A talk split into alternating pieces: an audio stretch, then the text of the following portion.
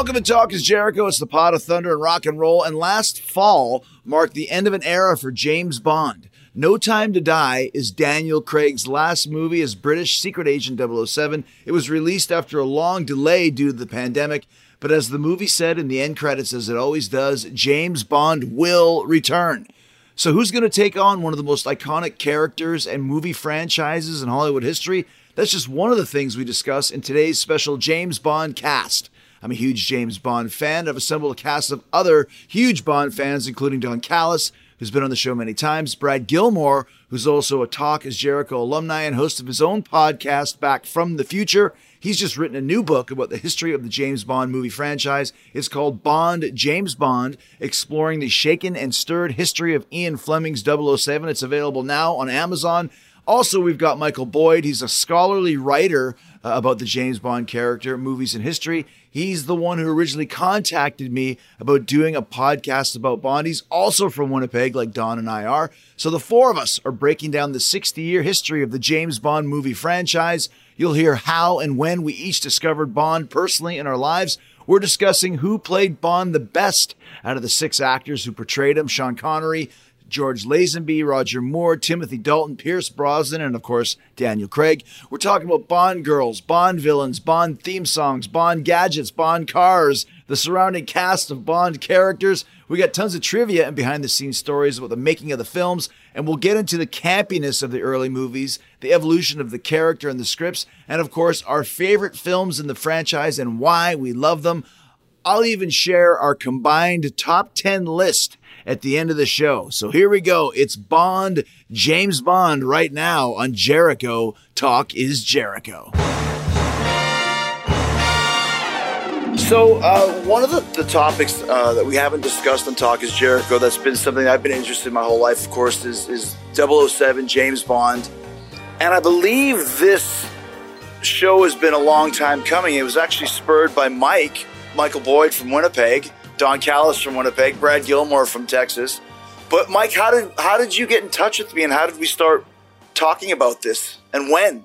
Uh, it was about two years ago this February. Yeah. Wow. Um, so the new Bond movie was about to come out. Uh, this was pre pandemic. Right. And I sent out a tweet. I'm a big fan of yours, Chris. Been listening to the podcast since the beginning. Thought it was a perfect topic for you. You always have eclectic topics. Sure. And and you responded. And I remember exactly where I was when I got the response. So we started talking, and then like, oh, they're pushing it back because of this pandemic thing, and oh, it's not really in North America yet. And it's been seriously two years of imagining what this movie is going to be like and what the conversation with you could be like. But yeah, well, yeah, because we were talking about no, no Time to Die, which was originally supposed to be out, like you said, in 2020. And so it kept getting pushed back. And then I kept getting random texts from you, and I forgot to put your name in. So for a while, I was like, hey, man, what's up, dude? And then finally, I had to bite the bullet and go, what's your name again? Just tell me. But this just also fit in because Don Callis uh, mentioned at one point, too, that you were a huge Bond fan. And we'll get into just how. And then Brad Gilmore, who we did the podcast about Back to the Future about a year or so ago, you have a new book out about Bond as well. So all of us are tied in here discussing, you know, James Bond. So uh, what I want to do is, is Don, first of all, and we'll go through all of us here. How did you get into James Bond and why are you such a big James Bond fan?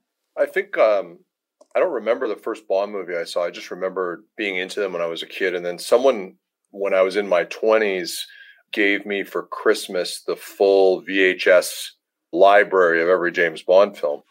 I'd gotten a little bit out of it during the kind of Roger Moore years, and and of course the Connery stuff predated me, but I kind of watched the whole library, which I think took us up just past Goldeneye at that point, and kind of you know decided what I liked and didn't like and whatnot, and then of course kind of have had many debates with people not on podcasts about what my thoughts and feelings are, and and I kind of have it's interesting because when you said to do our top 10 list of kind of Bond films, I'm like, it's almost like comparing eras in wrestling. It's like Nick Bockwinkel was great, but back then they didn't have the production values. So mm-hmm. I kind of look at some of, as an example, the Daniel Craig stuff, and I go, well, I wonder how some of the Connery movies, if they had the advantage or maybe disadvantage of of having those production values, would fare. What I have found is that some of the older Bond m- movies hold up actually to me very well. Yes. So, um, and then over Chris, like it's kind of one of those Bond things have been like Magnum PI for me, oddly enough. It's like, it's something I watch when I want to escape. It doesn't matter that I've seen them all 20 times. You know, some of them I, I've only watched probably five because they were terrible, but uh, but the ones I like, I like, and I watch them over. I was just watching uh, the Lazenby film the other day again, so they never really gets old for me, and I I find something new every time I watch them because I'm like, oh, that was interesting the way they did that. So, and Mike, what's your uh, background James? Because you have a lot of kind of experience on a uh, university level almost. Yeah, so I didn't start writing scholarly articles on Bond until quite recently, but I've been a fan since I was a kid. Uh, I'm a little younger than you and Don. Brad, I'm guessing at your age, but I'm a little older than you, I think. You guys will remember pre VCR, the only way you could watch old movies was if they happened to come on Saturday afternoon on one of the the channels that you got, and it was probably Goldfinger that I first saw when I was like nine or ten. I host a podcast on fans and fan culture, and it's really interesting how people get into things and it's usually somebody that they like or somebody they respect introduces them. And for me, it was a father figure. It wasn't my dad. My own dad only watches Ernest movies. Uh, we don't bond over film at all. Um, That's the next episode. Let's talk about Ernest Scared Stupid. He would be happy to come on and talk about that. Um, it was my friend's dad, who was a single dad. He was a cop. He was cool. He introduced me to Indiana Jones and Monty Python and James Bond. Mm. And then I'm the type of guy when I get into something, I kind of go in whole hog. I read as much as I can in the pre-internet era, that meant scouring used bookstores for copies of the the James Bond novels and learning about spies. And then I found out that not three kilometers from my house in Oshawa, Ontario, Canada, was the site of Camp X, and so I I was actually there this summer. And what's Camp X? Camp X was the espionage training school for the Allies during World War II. Oh, right gotcha, on the gotcha. it's right on the border of Whitby and Oshawa on Lake Ontario, and it's it, there's only a marker there now, but um, Fleming may have been there at some point. It's not clear. Ah, I understand. But... Mike, correct me if I'm wrong, mm-hmm. but a man called Intrepid, Sir William Stephenson, originally from Winnipeg. Yes. Uh, some say Fleming based the books on. Flem- Fleming, when when asked like, "Is there a real James Bond?" He said, "Like, if you want a real James Bond, William Stephenson. And hmm. where I'm sitting right now in downtown Winnipeg, not three blocks away between us and the um, the legislative building, is a is a statue to the man called Intrepid. There you go. It's Canada. Now, Brad, you, have written a, book uh, that's about to come out, Bond, James Bond, exploring the shaken and stirred history of Ian Fleming's 007. And we mentioned before, I'm sorry, it escaped me. What's the name of your Back to the Future book that, that we did? It's called Back from the Future. Back from the Future. Which is a, a great kind of uh, uh historical tome of all the Back to the Future movies. You've done the same for the James Bond films now. What attracted you to Bond and, and, and to writing this book? Well, I mean, it, it, was kind of similar to everybody else. I discovered it on a VHS tape that my dad had. I it was a literally a black VHS tape that had a purple label on it that said James Bond, and he had like taped Diamonds Are Forever off the television. I call it my Bond mitzvah. It was like the first movie that I got to see uh, from James Bond. Like anybody, when you see James Bond as a young man, you think this is the coolest guy that ever lived. It was Sean Connery. He had the women, he had the cars, he had the gadgets, he was a secret agent. I dove right into it. I kind of found Bond the same time I found Back to the Future. So there are these two franchises of film that I loved my entire life. And so after I did the Back to the Future book, you know, we were talking about doing another one. I said, look, the only other thing I love much is Back to the Future of Pro Wrestling is James Bond. Then we kind of dove into it, my writing partner, Mike Kalinowski, and we wanted to do a very comprehensive talk about every movie, every era of Bond, and really try to cover the litany of it. So that's what we did in the book. And I've really been a fan ever since I found that VHS tape, and it's just never left me. You know, it's interesting because because for, for, me, I discovered Bond as well, probably on TV, seeing it. Because first thing, one of my first earliest memories is watching uh, You Only Live Twice at my grandfather's house. He used to have a basement where you'd watch TV in, as we probably all did, and that old basement smell. And I vividly remember the string with the poison going down it that one of the villains in early in the movie, and they put a string to her mouth, and the poison comes down to her mouth and drips on her lips, and she licks her lips and dies. And I was terrified of this to where every time I went to my grandparents' house on Strathcona Street for the Winnipeggers here, I was convinced, like I was terrified that I was going to get poisoned in my sleep by this string going down. I remember watching Halloween and that one didn't freak me out as much as the string with the poison.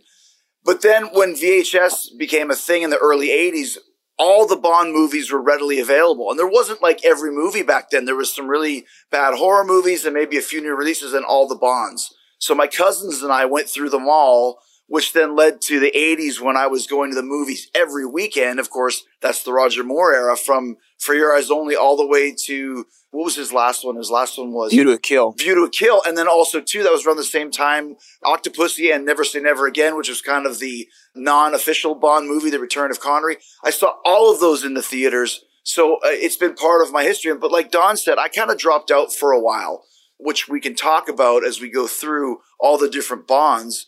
But I think that they've done a really great job of drawing people back with the Daniel Craig films which obviously have done billions of dollars of business. So I think, Don, you had a great point in talking about how the early movies still hold up. The newer movies have done a pretty good job of kind of taking Bond to a whole new global level. Let's talk about the different eras of Bond because there's been Brad, you can say who's the six Bonds that have done them. You could probably rattle them off. We probably all can, but Sean Connery, George Lazenby, Roger Moore, Timothy Dalton, Pierce Brosnan, and Daniel Craig. There you go. So we all know the Sean Connery era, and we can talk a lot about that. But the one thing I want to bring up right out of the gate is because we all had our top 10 lists, and Don had a great point. You can't go through everyone's top 10 list. There's too many movies. So I kind of combined all of ours, and, and I think Don's quote was, This is a shit list. one of them that's on there for all three of you guys that I've only seen once, probably 40 odd years ago, is On Her Majesty's Secret Service, the one and only Bond movie with George Lazenby. What makes that movie so good, and why did George only get one crack at it if it was so good? Go ahead, Don. I think it's a it's a good script. I think it shows a I think maybe for the first time, I think, and they they've tried to do it in the most recent Craig movie and and, and in Casino Royale. It's the first time they've really seen a human side. Bond falls in love. Bond wants to get married. Bond goes shopping. It's like I'm expecting if this were made now, they would have been at Bed Bath and Beyond. I mean, it's, it's almost you kind of go, do you want to see this side of Bond? But it was the first time we saw that. Lazenby for me is interesting because um, as we get into talking about who the best Bonds are, and for me, it's Sean Connery. And if someone else has another opinion, I will literally jump through the screen at you. Uh, I, I don't think anyone touches Connery in terms of being able to do everything. But Lazenby is so interesting to me because I think he's been described as wooden, which I think if you've never acted and you're basically a model and they grab you and say, hey, do this, you got to adjust your expectations. I think he had some interesting things. I think he had a, a human side to him that some Bonds didn't. I think that he fit the part. I think for me, fitting the part physically for me with Bond, it, it's one of the reasons I didn't like Brosnan, Dalton, and Roger Moore because to me they just physically didn't look like they could do much. Mm. Um, Lazenby was like 6'2", 6'3", athletic looking. And you really wonder what would have happened had he had a chance to grow into the role. And, and from what I understand, and, and our guests would probably know a lot better, but it's like basically, I think he was offered a five movie deal or something, mm-hmm. and his his manager and he decided that the woke culture of the 70s would not respond well to the James Bond and women and all that. So he decided it was a bad career move. Of course, it was a horrible career move. One that I, I read recently that he's, I read recently that he said he only regretted it the times he was broke. So, um, and, and, and him leaving, we got Roger Moore, which, you know, in some ways, I think both from who Roger Moore was and also some of the scripts that Roger Moore was forced to embrace, I think was like maybe not the best time. And the other thing people forget when they criticize George Lazenby is he's following Connery. I mean, that's that's yeah. not the easiest thing in the world to do. So I think that's a great movie for all of those reasons. And it almost doesn't feel like a Bond movie; it just feels like a really cool movie I tend to gravitate towards the ones with a little less on the gadgets and the invisible cars and things like that. So I liked it for that reason too. I think that movie, as far as a one and done, you couldn't have asked for a better job from a guy who had never acted before. He had never had any acting job ever. He was just a male model from Australia who used to be a car salesman and literally was offered the job because he ran in Cubby Broccoli or Harry Saltzman office dressed in a suit that was made for Sean Connery that he stole from the tailor down the street. He stole the suit that was made for Connery, put it on, got his hair cut like him, and ran in the office and said, I heard you're looking for James Bond.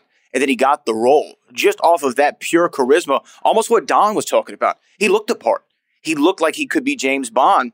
And yeah, he was all for those movies. And he said, I didn't want to be typecast as James Bond for the rest of my career, which is kind of ironic because it's the only thing anybody knows about him. I actually got to interview Lazenby about, I don't know, maybe a month ago. A great late career interview. Uh, he was talking about all kinds of crazy stories, but he still today says that's the favorite thing that he's ever done in his career.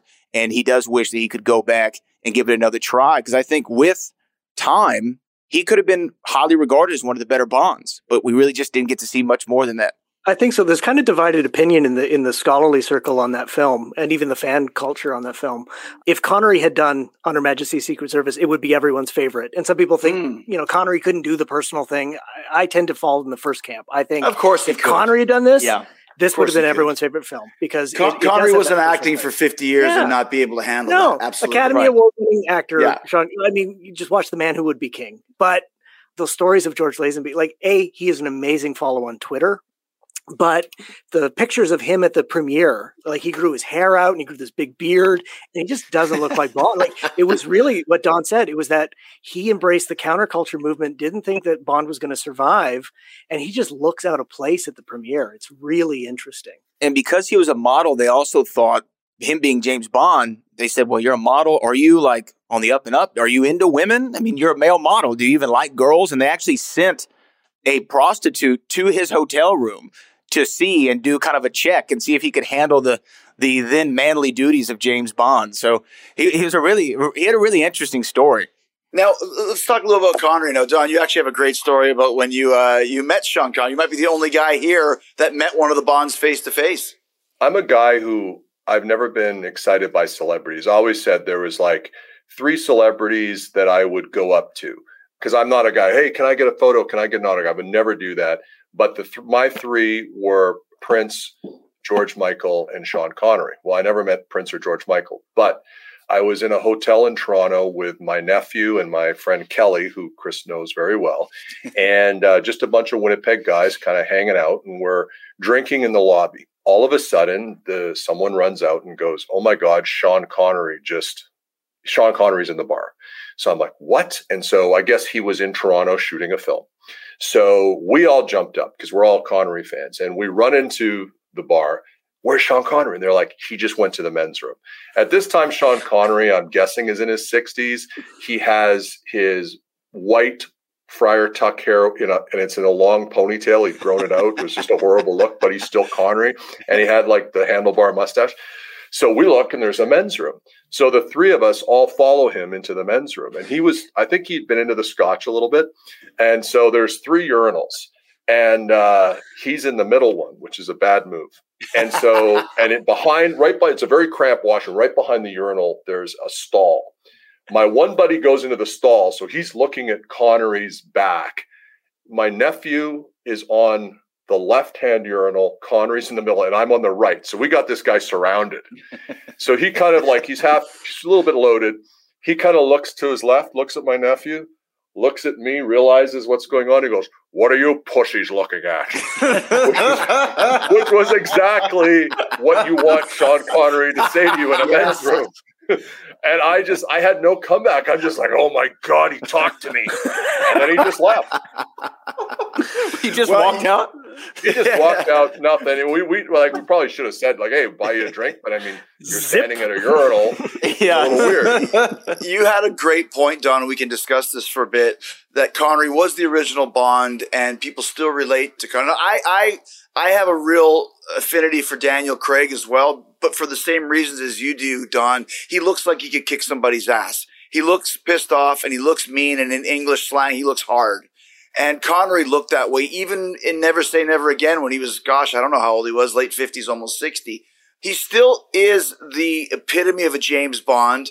Uh, but let's talk a little bit about the evolution because Bond starts out very serious and then gets very campy by the end of the 70s, which I think is one of the reasons why he left. What was the reason for that transformation, and how do you feel? You can start, Brad. How Connery was able to, to morph with that, and were the Bond movies, Diamonds Are Forever, and those ones as good as Goldfinger as a result of the campiness that started creeping in? Yeah, I think Connery, when he was cast, you, you could have done a better job to start a series around uh, one actor and Sean Connery and Dr. No from Russia with Love, Goldfinger, and even Thunderball. All those are very grounded Bond films based in the writings of Fleming. Try to keep to it as much as possible. Even in From Russia with Love, you have the Green Bentley that we always read about in the novels. Like they really tried to stick to it as much as possible. Sure was their camp. Yeah, I mean, you have the the silly Bond girl names and and some of the jokes and, and things of that nature. It wasn't until though his fame really was the downfall, I think, of his Bond. By the time uh, You Only Live Twice comes out, he's the biggest star in the world. When they went to go to Japan to film the movie, I mean, he couldn't even go to the restroom. There were there were similar to Don's story. There were people following him into the restrooms, taking pictures of him, relieving himself just because he was that big of a Bond guy. And so that's when he stepped away. But as far as the progression of the movies, and Mike, you could jump in on this as far as the campiness. I think with any series, even if you look at Seinfeld, at the very beginning, it's a very small show about small situations. As the show continues, you almost kind of parody yourself after a while. And I think that's what happened, especially when he left after You Only Live Twice, then came on Her Majesty's Secret Service. Then he came back for Diamonds Are Forever and got the biggest paycheck in movie history, which was a million dollars at the time. And that movie, although it's fun, it's the first Bond movie I saw, it's really weird and out there. I love it too, especially with Bruce Glover. Crispin Glover's dad is one of one of the villains, Mr. Wint, Mr. Kidd. But I think that's kind of part of the problem. He looks uninterested. Like it starts yeah. off with him looking for Blofeld and like really mean and stuff. And as the film progresses, it, it he's enjoying his paycheck and the tone of the film changes a bit. But I, I just think that Connery kind of became a prisoner of his own success. And mm. nobody seems to like playing Bond. like Connery definitely didn't like it. Craig apparently didn't like it. Mm. It's very demanding. So I think that there's some of that, like just didn't want to be typecast, wanted to try new things. I uh, will say about Mr. Wint and Mr. Kidd, the two kind of henchmen from Diamonds Are Forever. When I was trying to get Gallows and Anderson to come to AEW, and they originally were supposed to be in the inner circle before they re-signed with WWE. And I told them, I said, dude, you guys got to watch Diamonds Are Forever and look at Mr. Wint and Mr. Kidd. These two guys are you two guys. You guys play these two characters in this faction. It's going to get over huge. And Don, you know them. I think it would have worked. It would have worked great. And it's interesting you mentioned about the wrestling thing. So when I came to AEW and I was wearing the pink sunglasses, I remember Jericho saying to me, "Oh, it's um, oh, what's the show with the Blacklist TV show?" No, it was Max Zorin. That's where I got yeah. that from. Mm-hmm. Uh, because I always thought Max Zorin was a great Bond villain in a horrible film, and I'm like, there's something creepy about sunglasses where you can still see the eyes, and I thought that uh, Max Zorin was great because I Moonraker like, was Zorin and Moonraker. View to, a, kill. View to a kill. View to a kill. Yeah, with Grace Jones. That's right. And, it was Christopher uh, Walken. yeah. Yeah. But but I always thought as a wrestling heel, I would go like what I wanted. I remember when I got my suits tailored for AEW, I said, I want them to be nice suits, but I want them to be something just a little off in the tailoring. And I'd be hmm. like, like a Bond villain. Like there's something like there's one extra button, or there's a Mandarin collar on the shirt. There's something just a little Blofeld about it. So we all steal, I think, from kind of what we see and uh, I think uh, Mr. Winton, Mr. Kidd would have been money. We should still do that. we should still probably find some guys.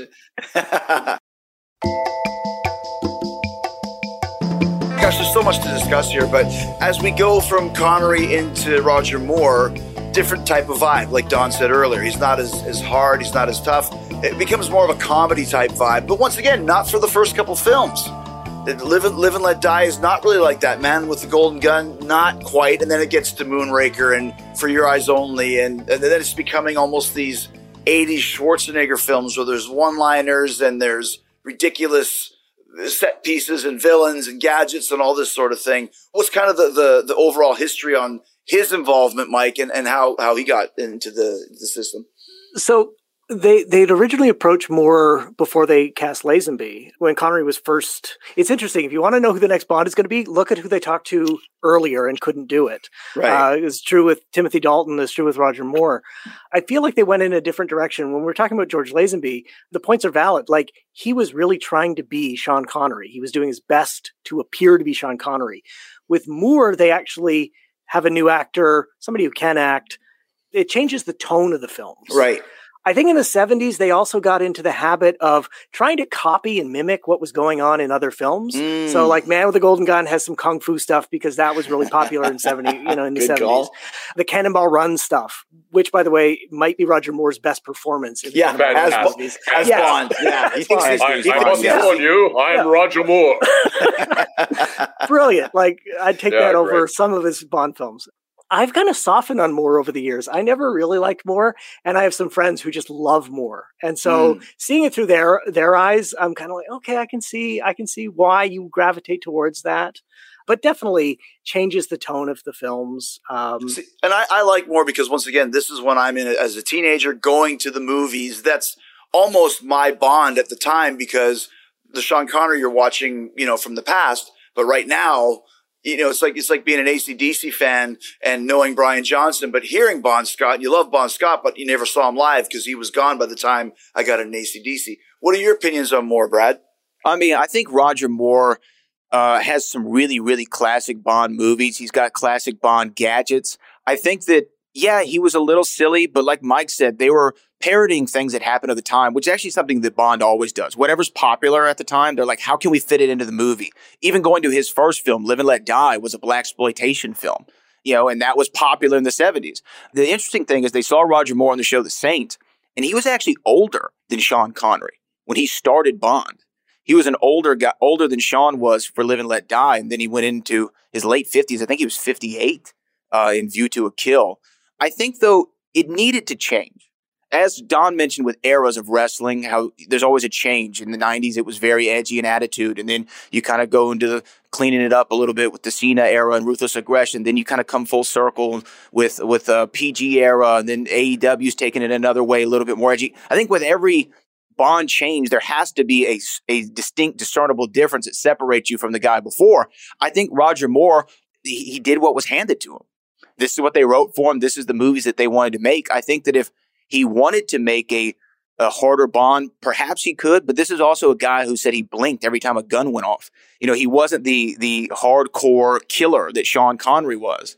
Um, he wasn't that kind of a guy. You needed to kind of tailor the films around his sensibilities. And Roger Moore, really funny as Bond. And sure, there are silly things like uh, a snake charmer playing the tune to 007 and a pigeon double taking and villains being blown up like balloons in, in Live and Let, in Live and Let Die. Well, let's just explain that one because that's on my list of things. I think it's Yaphet Kotto, right? Uh, who later on is an alien, but uh, there's a there's a shark in the indoor kind of swimming pool, brook, river area, and Bond and him topple into the pool, and Bond puts a air canister into his mouth and then makes him swallow it, which makes him expand into like the freaking uh, Stay Puft Marshmallow Man. And he pops out of the water and hits the ceiling and explodes. Yeah, the end, as you do. so, I think they needed a change from Connery. You didn't want to make the same film over and over again because then audiences, I mean, what's the appeal there? I think though after Moonraker, they definitely brought it back down in tone a little bit for For Your Eyes Only, yeah. which is a really, really good James Bond. It was actually, that was supposed to be Roger Moore's last Bond movie. They actually offered the role to James Brolin. Really? Josh Brolin's dad, yeah. And an American was going to play Bond. And then when they found out Never Say Never Again was being made, Cubby Broccoli went to Roger Moore and said, I need you for Octopussy. Like, I need Bond to go against Bond. I can't start with a new guy. And that's why Roger Moore even came back to the franchise what were they doing It with Octopussy? You know, the double entendres in the Bond movies are great, but this is just one that's like, you know, might as well call it James Bond and the Big Dick. what is what is an Octopussy, Don? Pretty on the nose. When we talk when we talk about them mimicking what was going on, I don't remember which film it was, but there was the one with the sheriff was that a Jackie Gleason ripoff? Was that yes. right after Smokey and the Bandit? I think so. Like I think that, so. I have to, even thought it was Jack. I thought it was the same actor for years, and I'm like, it's not. But it's just this really bad. Well, and he pops up in two. He's in Live and Let Die, and he's and then he's in Man with the Golden Gun. Because I don't. Yeah. yeah, like we needed so, more more sheriff. So, what was your opinion, Brad? With it, because I think we all can tell when it's time for a switch. It's almost like we can relate everything to wrestling. We're all wrestling fans here back in the territorial days or even in the on national TV, sometimes you got to pull yourself back. Like overexposed, this is just getting to be like you said, a parody of, of themselves. Obviously, it's time for for Moore to go. Timothy Dalton, interesting choice. I knew him because he was in Flash Gordon, where he played kind of the dashing prince. Once again, from a look standpoint, he nails it. From a performance standpoint, and even from a movie standpoint, I can't even tell you a Timothy Dalton movie. I know them, but I don't know them. It was kind of almost a, a downtime. It seems. Was that was that a downtime for the Bond franchise? I think so. They're my least favorite of all the Bond movies, personally. Timothy Dalton is originally, uh, like Mike was talking about, they wanted Pierce Brosnan. Yeah. And Pierce Brosnan was doing Remington Steele at the time. It had gotten canceled. They had a, I think they had like 30 days to shop the show. And on day 30, when literally he had already taken the press photos, was going to go to the press conference to announce he's the next James Bond, they called him and said, Hey, we picked up the show and so he couldn't do James Bond anymore. So then they went to Timothy Dalton, and I think it was too much of a course correction. Yeah. I think it's like, okay, we've been silly. We need to pull back a little bit, make it a little more serious. And then they went all the way left with it. It was very dark, very hard, a lot of blood, feeding Felix to a shark, Yeah. and, and seeing all those things. I think it's just, it was an overcorrection. I think it was a necessary correction. I just, I think they overshot it. Don, what do you think? I, I mean, Timothy Dalton, I think, is a fine actor. You know, to me, it's like I looked at him, and I mean, I'll date myself. To me, he looked like Larry Dallas on Three's Company. A little too. I had a hard time with that, but uh, but no, I mean, I, I think maybe a different actor, more of a Daniel Craig, who was more believable physically, could have handled that course correction better. I guess I'm a like it's a bit like Vince McMahon with wrestlers, right? If they're not a certain size or build, he has a hard time taking them seriously. I had a hard time with Moore, Dalton, and with Pierce Brosnan, Hmm. taking them seriously as a physical threat. Because to me, they just didn't they just didn't carry themselves that way. Daniel Craig has that. There's other things I think he doesn't have, but he has that. Connery had that, and many other things. Timothy Dalton, I think there was just something really missing. I mean, the the Moore films. For sure, I think you wanted to go a different direction. And then I think they kind of went with the Swiss Army knife of Pierce Brosnan, where it's like he's a six out of 10 in everything, but he's not an eight or a nine out of 10 in anything. And and he had some real stinkers as well that he had to deal with. I think the only film of his that I liked was Goldeneye. And Mhm. Goldeneye is problematic for many reasons, but I, I think it was more just like, ah, we saved the franchise. There was that feeling when Goldeneye came out, but then his subsequent films were were very poor, I think. Yeah, they got really into the special effects and really into the out of the world gadgets, and it just it didn't work um, anymore. How many movies did he do? He did four. He did Goldeneye, Tomorrow Never Dies, World Is Not Enough, and Die Another Day. It definitely got a little, again, almost what would happen with Moore. I think I like, look, like you said, Jericho with uh with with Roger Moore was your bond growing up. Growing up, Pierce was my bond. He was the guy who's the first one I saw. Die Another Day was the first one I saw in theaters. And so I always have like this affinity toward him. Even though I know he's not the best, I still like him. I think that he was a very, kind of like what Don said, he was a little too pretty for James Bond, where you didn't see him as a physical threat, I think. And then toward the end of the movies, look, I love Denise Richards, but I don't know if she's a nuclear physicist. Terrible. You know what I mean? Horrible. And That's when you some of the worst uh, acting, and that covers a lot of ground. That that is one of the best Yeah. lines, though. When at the end of the movie, he goes, I, "I'm going to paraphrase it. I'm going to prove that Christmas comes more than once a Once year." a year, yeah. Because her name was Doctor Christmas Jones. Oh, they had a lot of a lot of bad one liners. My favorite bad one liner from the Pierce era is he's uh he's like at, at Oxford or something. He's making out with some blonde, and uh, she was like the French professor. And Moneypenny calls him, and he's like, "Oh, I'm just brushing up on my French." And then she goes, "Well, you've always been a cunning linguist." And you know, it's like, "Oh my god, like what, what a lot are of we people doing have here?" reused that line. yeah. Um, it's interesting that the, the one-liners are very corny. I just read something that you guys will know, of course. I heard that the first time that Sean Connery had to say Bond, James Bond, his co-star gave him a few drinks before because he just couldn't get comfortable doing it, and of course, Hmm. it became this iconic line. Sure. The other one that was neat for me, and I think it was it was in the world is not enough when he's being tortured, and the actress, the the bad girl actress, I can't remember her name. She was a model in France, uh, Sophie. Oh. Sophie Marceau. Marceau. Sophie Marceau says to me, "I'll give you the world," and he goes, "The world is not enough." And then she said, "That's ridiculous." And he goes, "Family motto." Well, what I found out was that the Bond family crest, if you go on genealogy.com, is non sufficit orbis or something like that, Yep. which means the world is not enough. This Oh. is legitimately Yeah. for that name, the family motto, Oh, and they cool. worked into the film. Mm-hmm. So that's actually neat. now you mentioned Daniel Craig, and he comes in now. This is when the, the, the franchise goes to a billion dollar franchise. I'm sure those other ones were moving up. Plus, the, the whole movie business as a whole went to that way. But now you have Bond almost becoming as big as a Marvel movie, shall we say. And the top four Bond grossing movies are the are the four well, probably five now with, with, with No Time to Die. What is able to take that to the next step? Because it seems we've got the, the, the Connery is cool, then Moore is in, then it kind of goes down, then Pierce bring it up. What was it about the Daniel Craig franchise that really took it to this multi-billion dollar uh, business? they made a really bold decision to reboot the series, which they'd never done before. The conceit of the Bond movies is like it's the same character, just you know, it doesn't matter about the timeline, timeline updates, but it's the same character, more adventures in his life. This they they completely disregard the past. It looked like they were going to Hmm. actually shoehorn it into the beginning of the Connery era with with Skyfall in particular.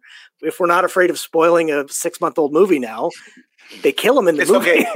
Yes, they kill yeah. him in at, the at movie. the end of No Time to Die, Bond dies, and we can Yeah, discuss that. yeah. But, but So this is like they've never done anything like this. So I, I think breaking with the past, rebooting the series, allowing new people to come in because it's new, really did a great job in terms of marketability and accessibility for fans. what do you think, Brad? Yeah, and I think that we're we're also in a time where blockbuster films are making more money than ever, especially if they're very quality. Um, you saw that with all the Marvel films and Star Wars coming back, and I think for Daniel Craig, he was just the perfect kind of guy. He had the coldness of Sean Connery, but also he has humor that Roger Moore has. He has that tough factor that that Don was alluding to that you need from a Bond. Like when he kills somebody, you believe that this guy could kill somebody, and they just went again with for that course correction, but this time they did it the right way. Whereas Pierce Brosnan was kite surfing tsunamis and giant ice castles in Die Another Day, battling a villain who has diamonds in his face. This time th- they tried to bring it down to now it's a it's a villain who's selling arms and you've got to win it in a po- you got to beat him in a poker game. The stakes although they were big, they they can't there was so much great tension in the movie and we got to see how he kind of became who he became in the very in the opening uh, cold opening Right. for Casino Royale, we see him become a double O, get his two kills in order to become a, a licensed to kill double O agent. And you get to follow him through that. And even that opening parkour chase, uh, where he's chasing the bad guy and the bad guy's doing all these crazy jumps and flips. And Daniel Craig just goes straight through the wall, right? Straight through the drywall to chase him down. That was really such a great introduction to what we were going to get, which was a very serious, grounded Bond. And Daniel Craig really he just hit it out of the park. He he nails it on Casino Royale. I think not all of his movies are great, but that one in particular was a great introduction for the character. Well, and I wonder, it's uh, Casino Royale is a property of Ian Fleming. It was the first James Bond novel, and it was not Mhm. part of the original package when they bought the rights to James Bond because it had been Mhm. made as a 1954 TV movie.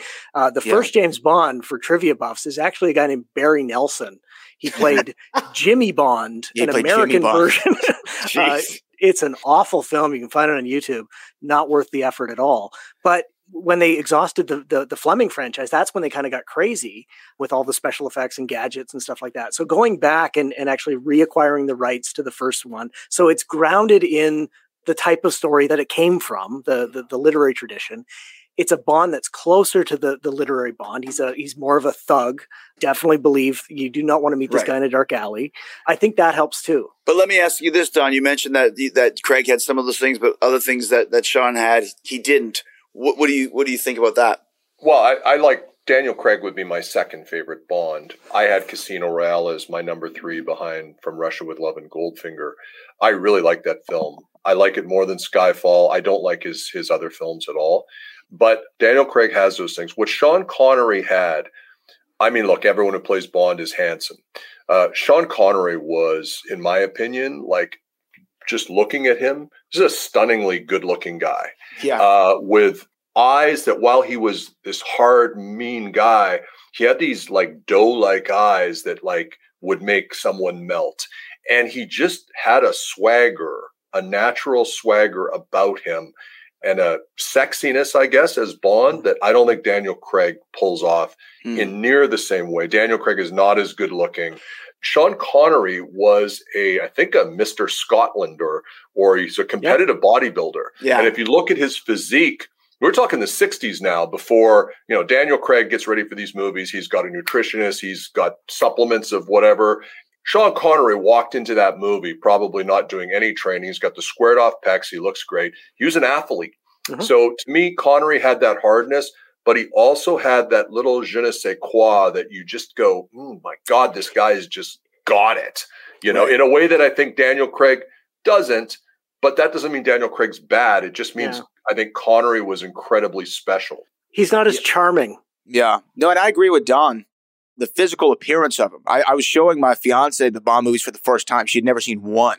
And we started watching them in order about maybe two months ago. And we're watching Dr. No. And I just turned to her about 15 minutes in. I'm like, so what do you think? She goes, he's hot.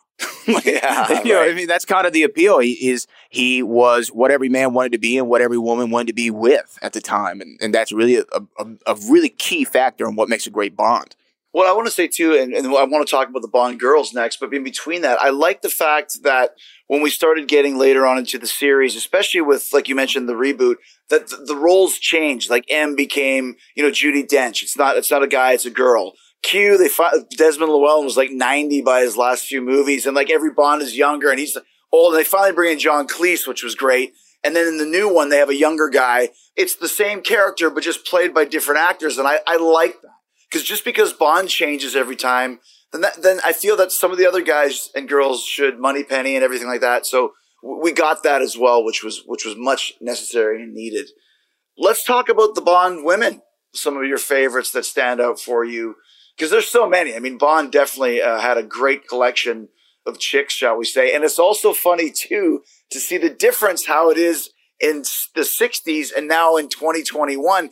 I was watching some highlights last night. He's just like Sean Connery just walks by some chick and just slaps her on the ass. Like boom. Yeah. Like, you try that nowadays. You, Yeah, it's not gonna.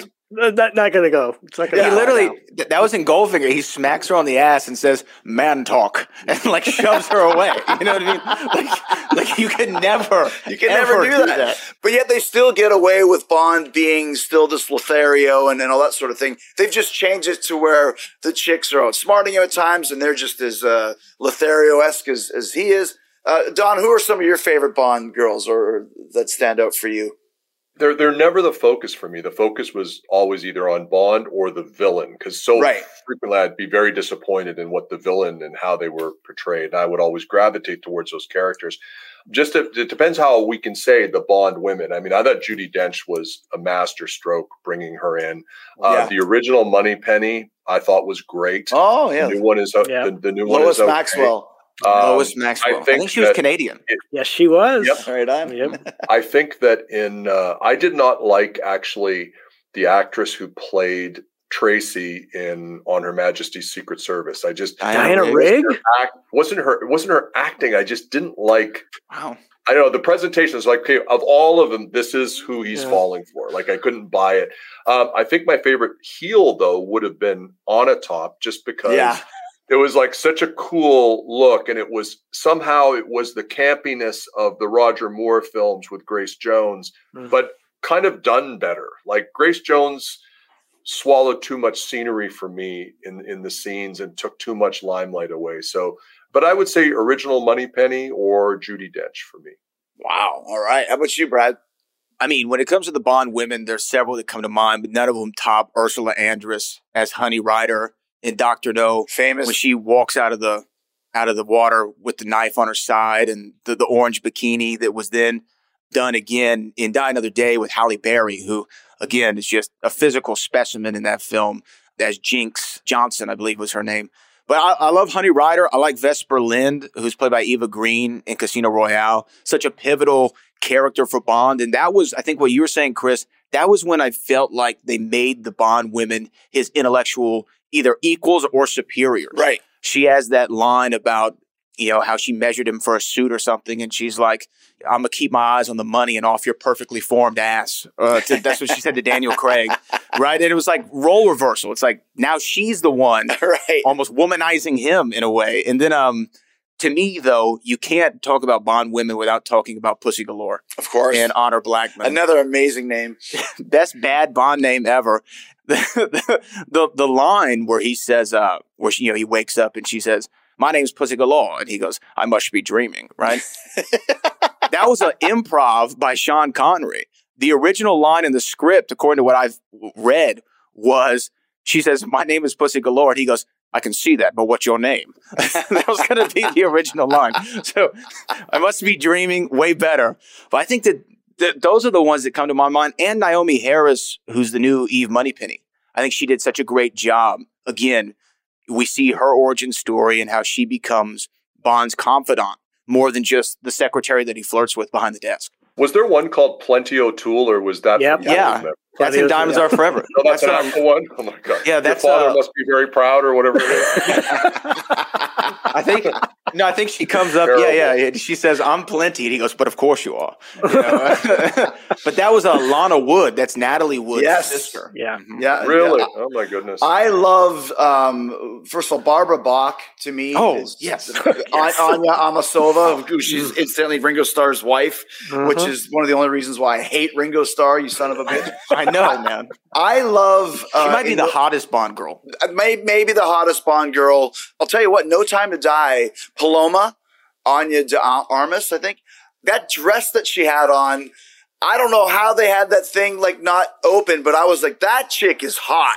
I like the other girl that ended up being, you know, his, his, his baby mama or whatever, but it's like, I want to see more of that girl. She was over the top for me. They could have Yeah. completely cut that sequence out. There was no reason to have that in the movie, but I am so glad it's there. She That's was the reason. best thing in the film. That's the best thing in the film. She was the reason. Like, you know, in my book, we actually talk about like, the top 10 Bond uh, women, and she made a list just for that one scene alone. I mean, I can't think of a better. Brilliant. I'd Yeah. throw in Michelle Yeoh uh, from the Brosnan Yeah. era, just because Michelle Yeoh is amazing physically. Like, I mean, she she went toe to toe with Jackie Chan in Super Cop, but Right. Yeah, I thought she really, you know, really interesting character. And there's always talk about these women. Uh, they they thought they talked about it with Halle Berry that they're going to do a spin off, and they never do. There's Yeah. about a Jinx spinoff, and she took Jinx, Catwoman instead. Yeah, I always like to just from just from being just the buxom kind of Ann-Margret esque as Jill St. John and Diamonds Are Forever. Oh, I just Tiffany love- Case. I just Yeah. yeah. Tiffany Case. But once again, like you said, you can't go wrong with any of the Bond the Bond chicks for sure. Don, Denise you Richards. Well, come on, dude. I mean, She's come on, though. I mean, physicist, and she looks like a stripper. It's amazing. It reminds me of the best of both I- worlds. I I've met the- some nuclear physicists. uh, I did. I did the date game years ago, and I I won. And the girl that was the the date, she was this dyed blonde hair, super big lips, giant uh, boobs, and she was a Russian literature major. The date didn't work out. We couldn't make it work because it's just scheduling wise. I was whatever. I finally get an email about two months later when I had a fan site where people could fans could send me emails. They said, "Hey, Chris." Your Russian literature major just jumped out of my brother's birthday. So my brother's cake at a stag party. Well, as a PhD student, I had to take some bad jobs, but never jumping out of cakes. Let's talk about some of the famous villains because there's some great ones. Don, uh, we mentioned before Red Reddington from Blacklist, but you said you more of a, of a Max Zorin. What, who's some of the standouts for you? Well, who, what was the name of the actor? I always forget his name. He plays Chris- Max Zorin. Chris Walken. Christopher Walken. Christopher Walken. Yeah, he's a great heel. I really liked uh, Le Chiffre. I liked Mr. White. I like the more subtle ones. I was actually very disappointed in the new Blofeld. Yeah. and, uh, he appeared in I think two movies or, or whatever, Mhm. Yeah. like in Spectre, and then the last one. Like I just thought, what a disappointment. And I think what you don't want with a Bond villain, and this was my problem with Telly Savalas, it's kind of like when I go see a Tom Cruise movie. I sit there, and even if it's really good, I'm going, I'm watching Tom Cruise. Right. And I don't want a Bond villain that I recognize as the guy from this. The villain in Skyfall, whose name escapes me, Raoul Silva. famous actor, Raoul Silva, famous actor, but so good that I got lost in that in the moment. I never did with the new Blofeld. So for me, I think Raoul Silva was great.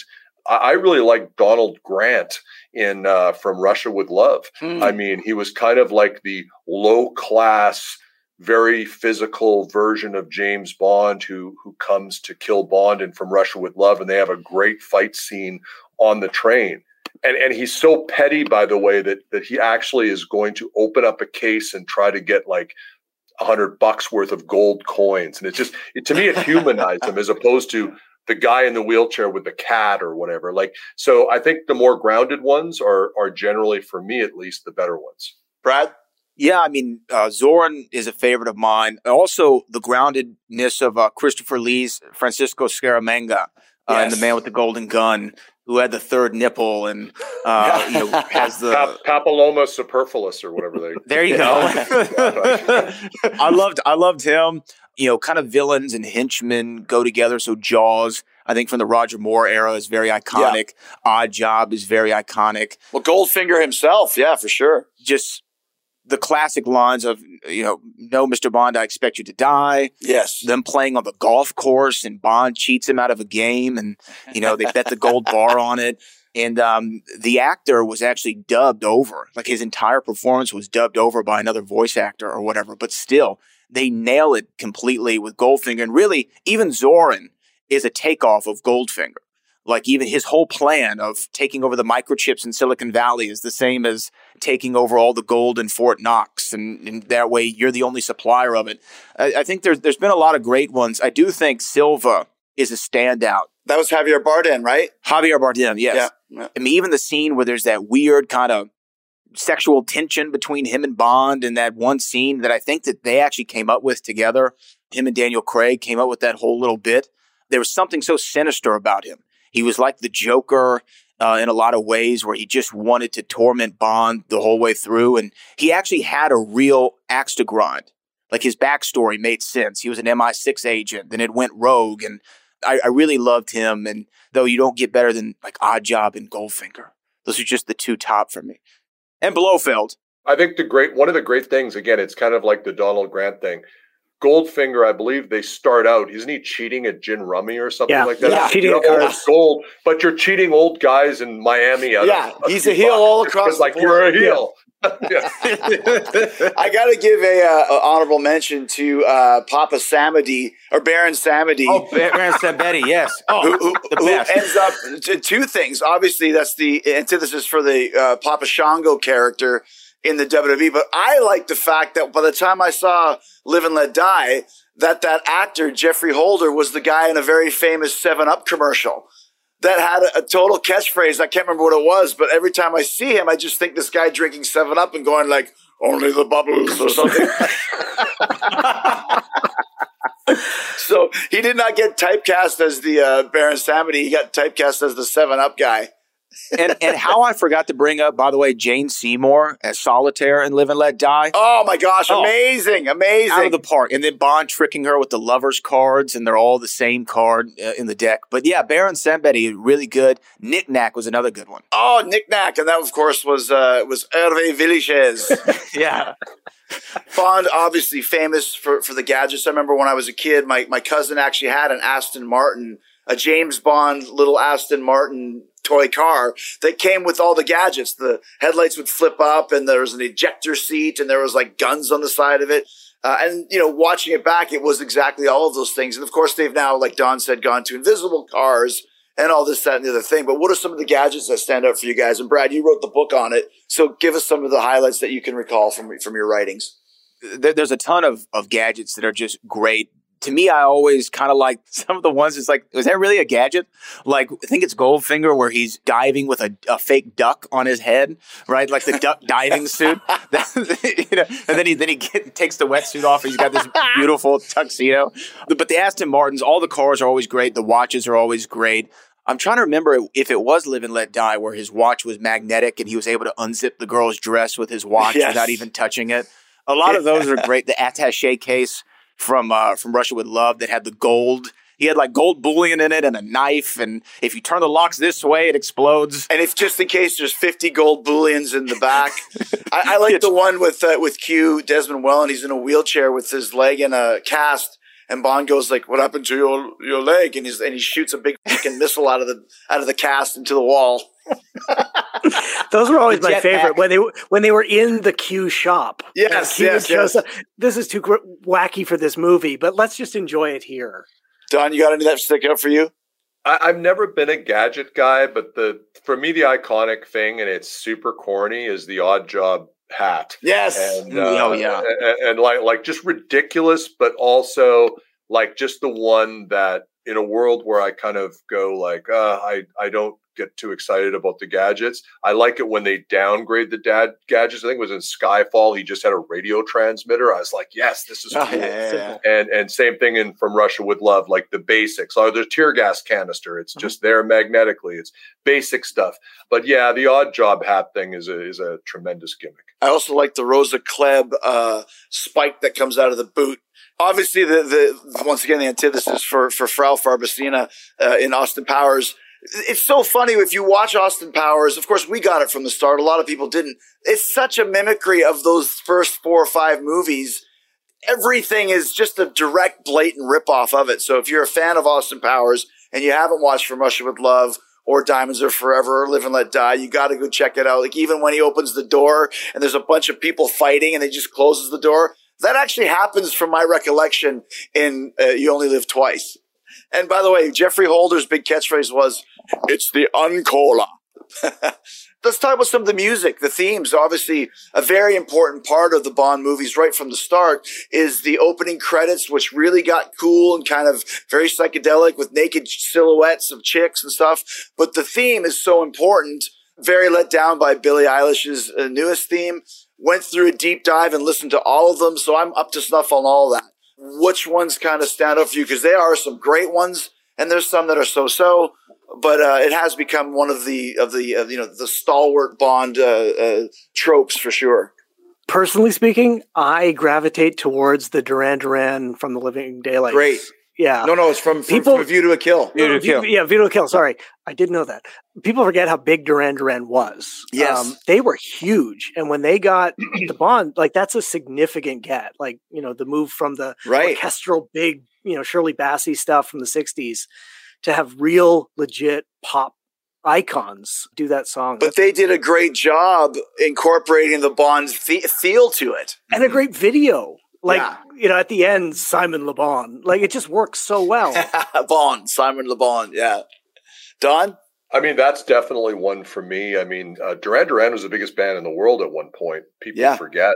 And that's one of those ones, it's like you ask yourself the question how many Bond themes would I put on my playlist just to listen to? Like, I listened to A View to a Kill just because I like the song, Right. not because it was necessarily a Bond song. So I, I like that. And, and Live and Let Die Yeah. for me is one Yeah. that's kind of Yeah. always, that's a classic, right? Yeah. Yeah, that's the epitome for sure. View to a Kill was the only number one Billboard Bond song. Wow, Mhm. interesting. I, I noticed too from uh, when I noted when McCartney submitted "Live and Let Die," uh, they were like, "This is a great song. Who's going to sing it?" Because they didn't think Paul McCartney would be able to pull it off. And here it is once again. Uh, from a View to a Kill might be the number one. "Live and Let Die" is the one that we all know. Guns N' Roses recorded it. Lizzie Borden recorded it. Paul still plays it in stadiums to this day with the giant pyrotechnic uh, display. It to me is the epitome of the Bond theme. I will also throw in uh, on the other side of the coin a Goldfinger, Shirley Bassey, which that 60s just Goldfinger. And she actually rhymes it with Old Finger, which is amazing. It's a bold, bold rhyme. And then the other one that I think kind of gets lost, which really fit to me in kind of a more modern way, was when Madonna did Die Another Day. It's a great, catchy pop song, but she's got some shit to it where I can envision the opening credits and this being cool for a Bond movie. Those ones to me are the ones that I enjoy the most. Brad? I like most of all those. I think Nobody Does It Better by Carly Simon. Oh, From The. Spy Who Loved Me is it's my favorite one. Diamonds Are Forever, another Shirley Bassey. Diamonds are forever. I mean, she just has that great Bond voice that even, you know, Kanye West sampled it for one of his big songs, Diamonds Are Forever. Um, Live and Let Die, you said. I think that Broccoli may have had something against the Beatles because remember there's the line in Goldfinger what does he say? Like drinking Dom Perignon above 38 degrees is like listening to the Beatles without earmuffs. You know, it's like, like, and then then Paul McCartney ends up singing it. But one of my one of my favorite Bond songs was like an unofficial Bond song for Thunderball.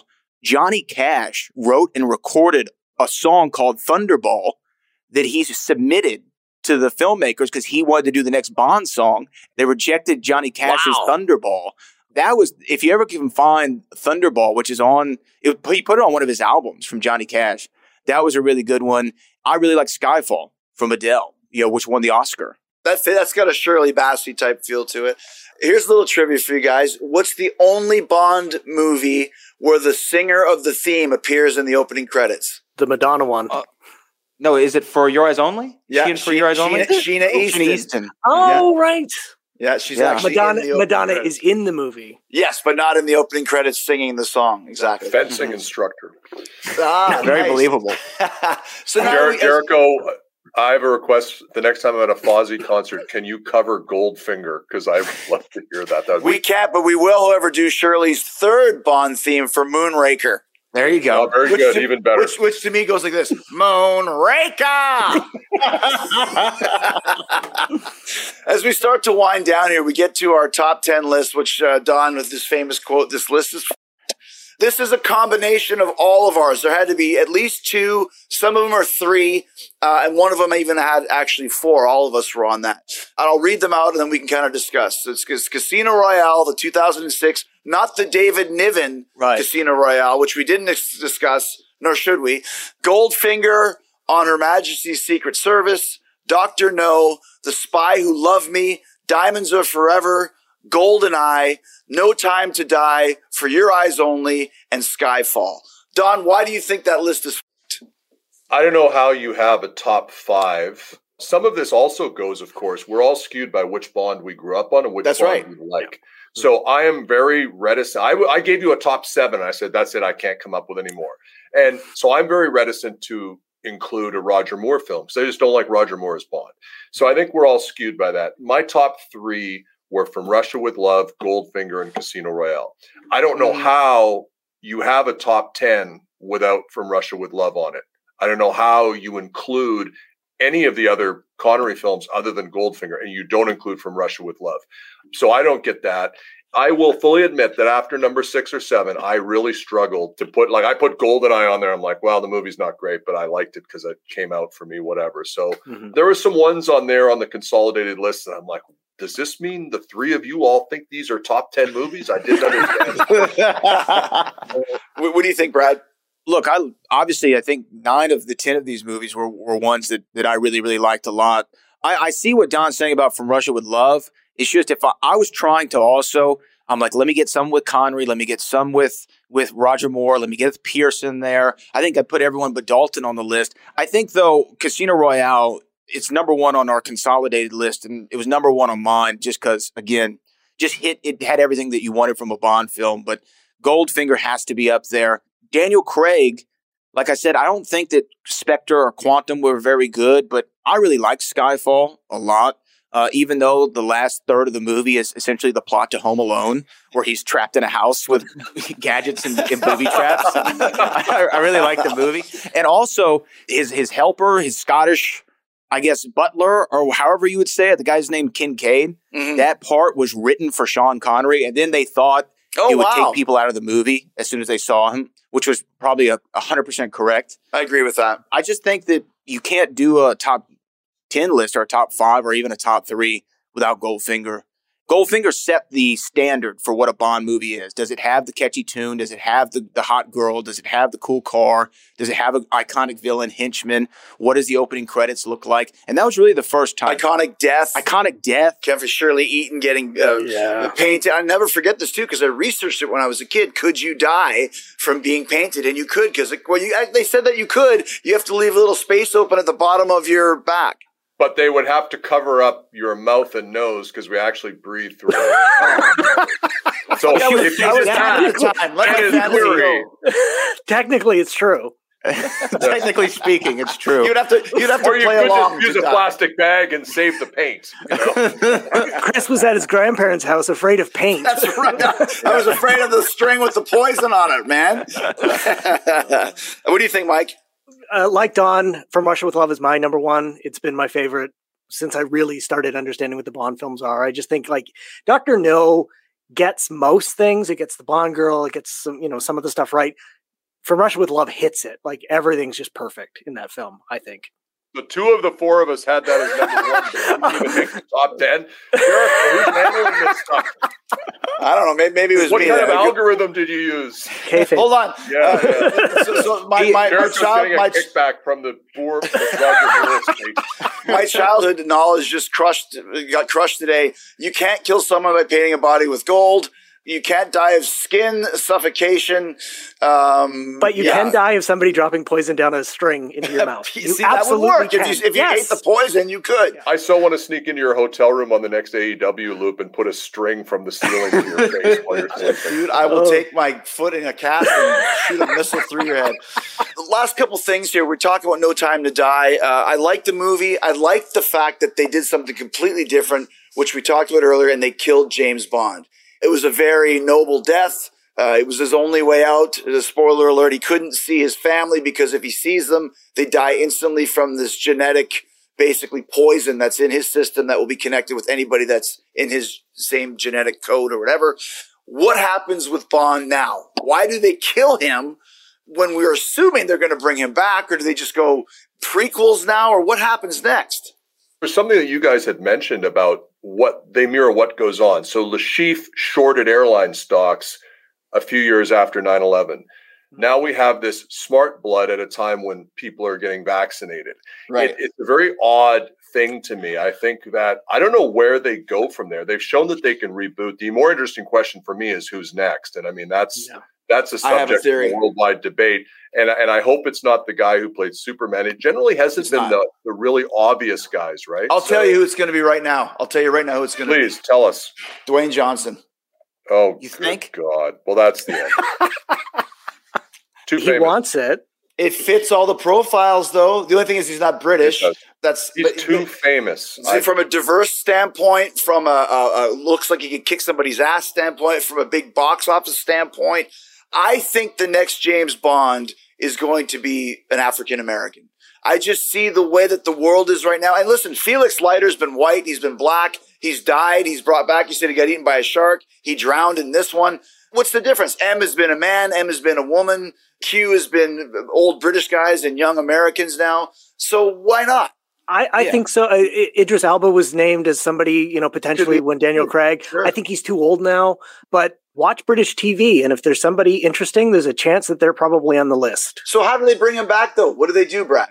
again, before Bond was never connected to really the movie before. I mean, there was some loose continuity. With the Daniel Craigs, they were so distinct. It had a beginning, middle, and end to his story arc. Right. So I think that you're just starting with another Bond, and I, I wouldn't want to see another origin story or anything like that. Almost do it like they did the new Spider-Man series, where, where he's already Spider-Man. We don't know how he started. We don't know when he got bit by the spider. He's already Spider-Man, and he's in it. I would like to see somebody who's just completely unknown the same way Connery or Lazenby were, or even have like a little bit of notoriety.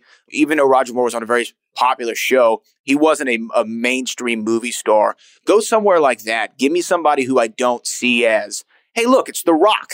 You know, I want I want to see somebody who is completely different, whether they're black, white, Asian, or, or what have you. I think my only qualification is you need to be British of some kind. I had read that Adam West was originally a potential James Bond, the guy who played Batman in the 70s. You kind of look back. I had heard someone talked about Burt Reynolds. I mean, Mm-hmm. these people are, in my opinion, this is the, it's too famous, not Yeah. British enough. Beyond that, I think go any way you want. Yeah. Yeah, it's pretty much a character that can just uh, resurrect whenever. Yeah, you don't need to have a, an illogical way of how he got out of being dead. It's just, hey, this is a new Bond, almost like they do Batman too. You know? Yeah, I, It's I a new think I think with the Marvel films, the idea of the multiverse is really in people's minds, and we just accept that this is a different storyline. I, I actually waited, sitting in the theater, waiting with my hand on my heart. My my wife thought I was having a heart attack. Whether the James Bond will return comes up at the end of the of the film, and it did, and I was like, okay. Oh, it did come up. There It you did go. come up. And it, interesting, it said James Bond, not 007, which, you know, people are like, oh, it's a code name and we'll just give it a. c-" I don't think you need to worry about any of that stuff. They- They'll just start the films up again with somebody new. Obviously, they need a whole new cast because You mm-hmm. know, Sure. all of those. Well, maybe bring Ralph Fiennes back. They brought Judi Dench back. They'll Sure. start again. I was on a plane from LA to Tampa and I started watching the movie with two hours and a half left. The movie's two hours and 45 minutes. So it's one of those ones where everyone's off the plane. I'm sitting there, I'm sorry. I'm like, just give me five more minutes. I got to see what happens. Did you So I not know he the- died? Well, I knew he died, but I didn't know. I didn't see the James Bond will return. So oh yeah. Uh, so, so la- la- last question for you guys, uh, and we, we've kind of mentioned it, but let's really clarify it. Favorite Bond movie of all time, Brad? It's Casino Royale for, for all the, and I think it's an amalgamation of all the great things that made Bond what it was. They hit it in Casino Royale and they did it to perfection. Great introduction of the character. And really, you know, you have the Aston Martin, you have him in a casino, which is always classic Bond. You know, the first time we saw him was in a casino. So it makes a lot of sense. Daniel Craig, the second greatest Bond of all time behind Sean Connery, but has the best Bond movie. Mike? uh, from Russia with Love. Nice. Uh, I'll take Goldfinger, but I could also go with Skyfall if you uh, twisted my arm. Don? From Russia with Love, I can understand choosing Goldfinger or Casino Royale as well. I think they're close, but uh, I think it then becomes personal taste. But definitely from Russia with Love, I think that's Connery at his best. All right, guys, great conversation here. We probably could have gone another couple hours. We'll do a part two when the next Bond movie comes out. Next year is the 65th anniversary, so Wow. Well, we'll see what happens with that. And mark my words, Dwayne Johnson. That's my prediction. Cheers, guys. Thank you.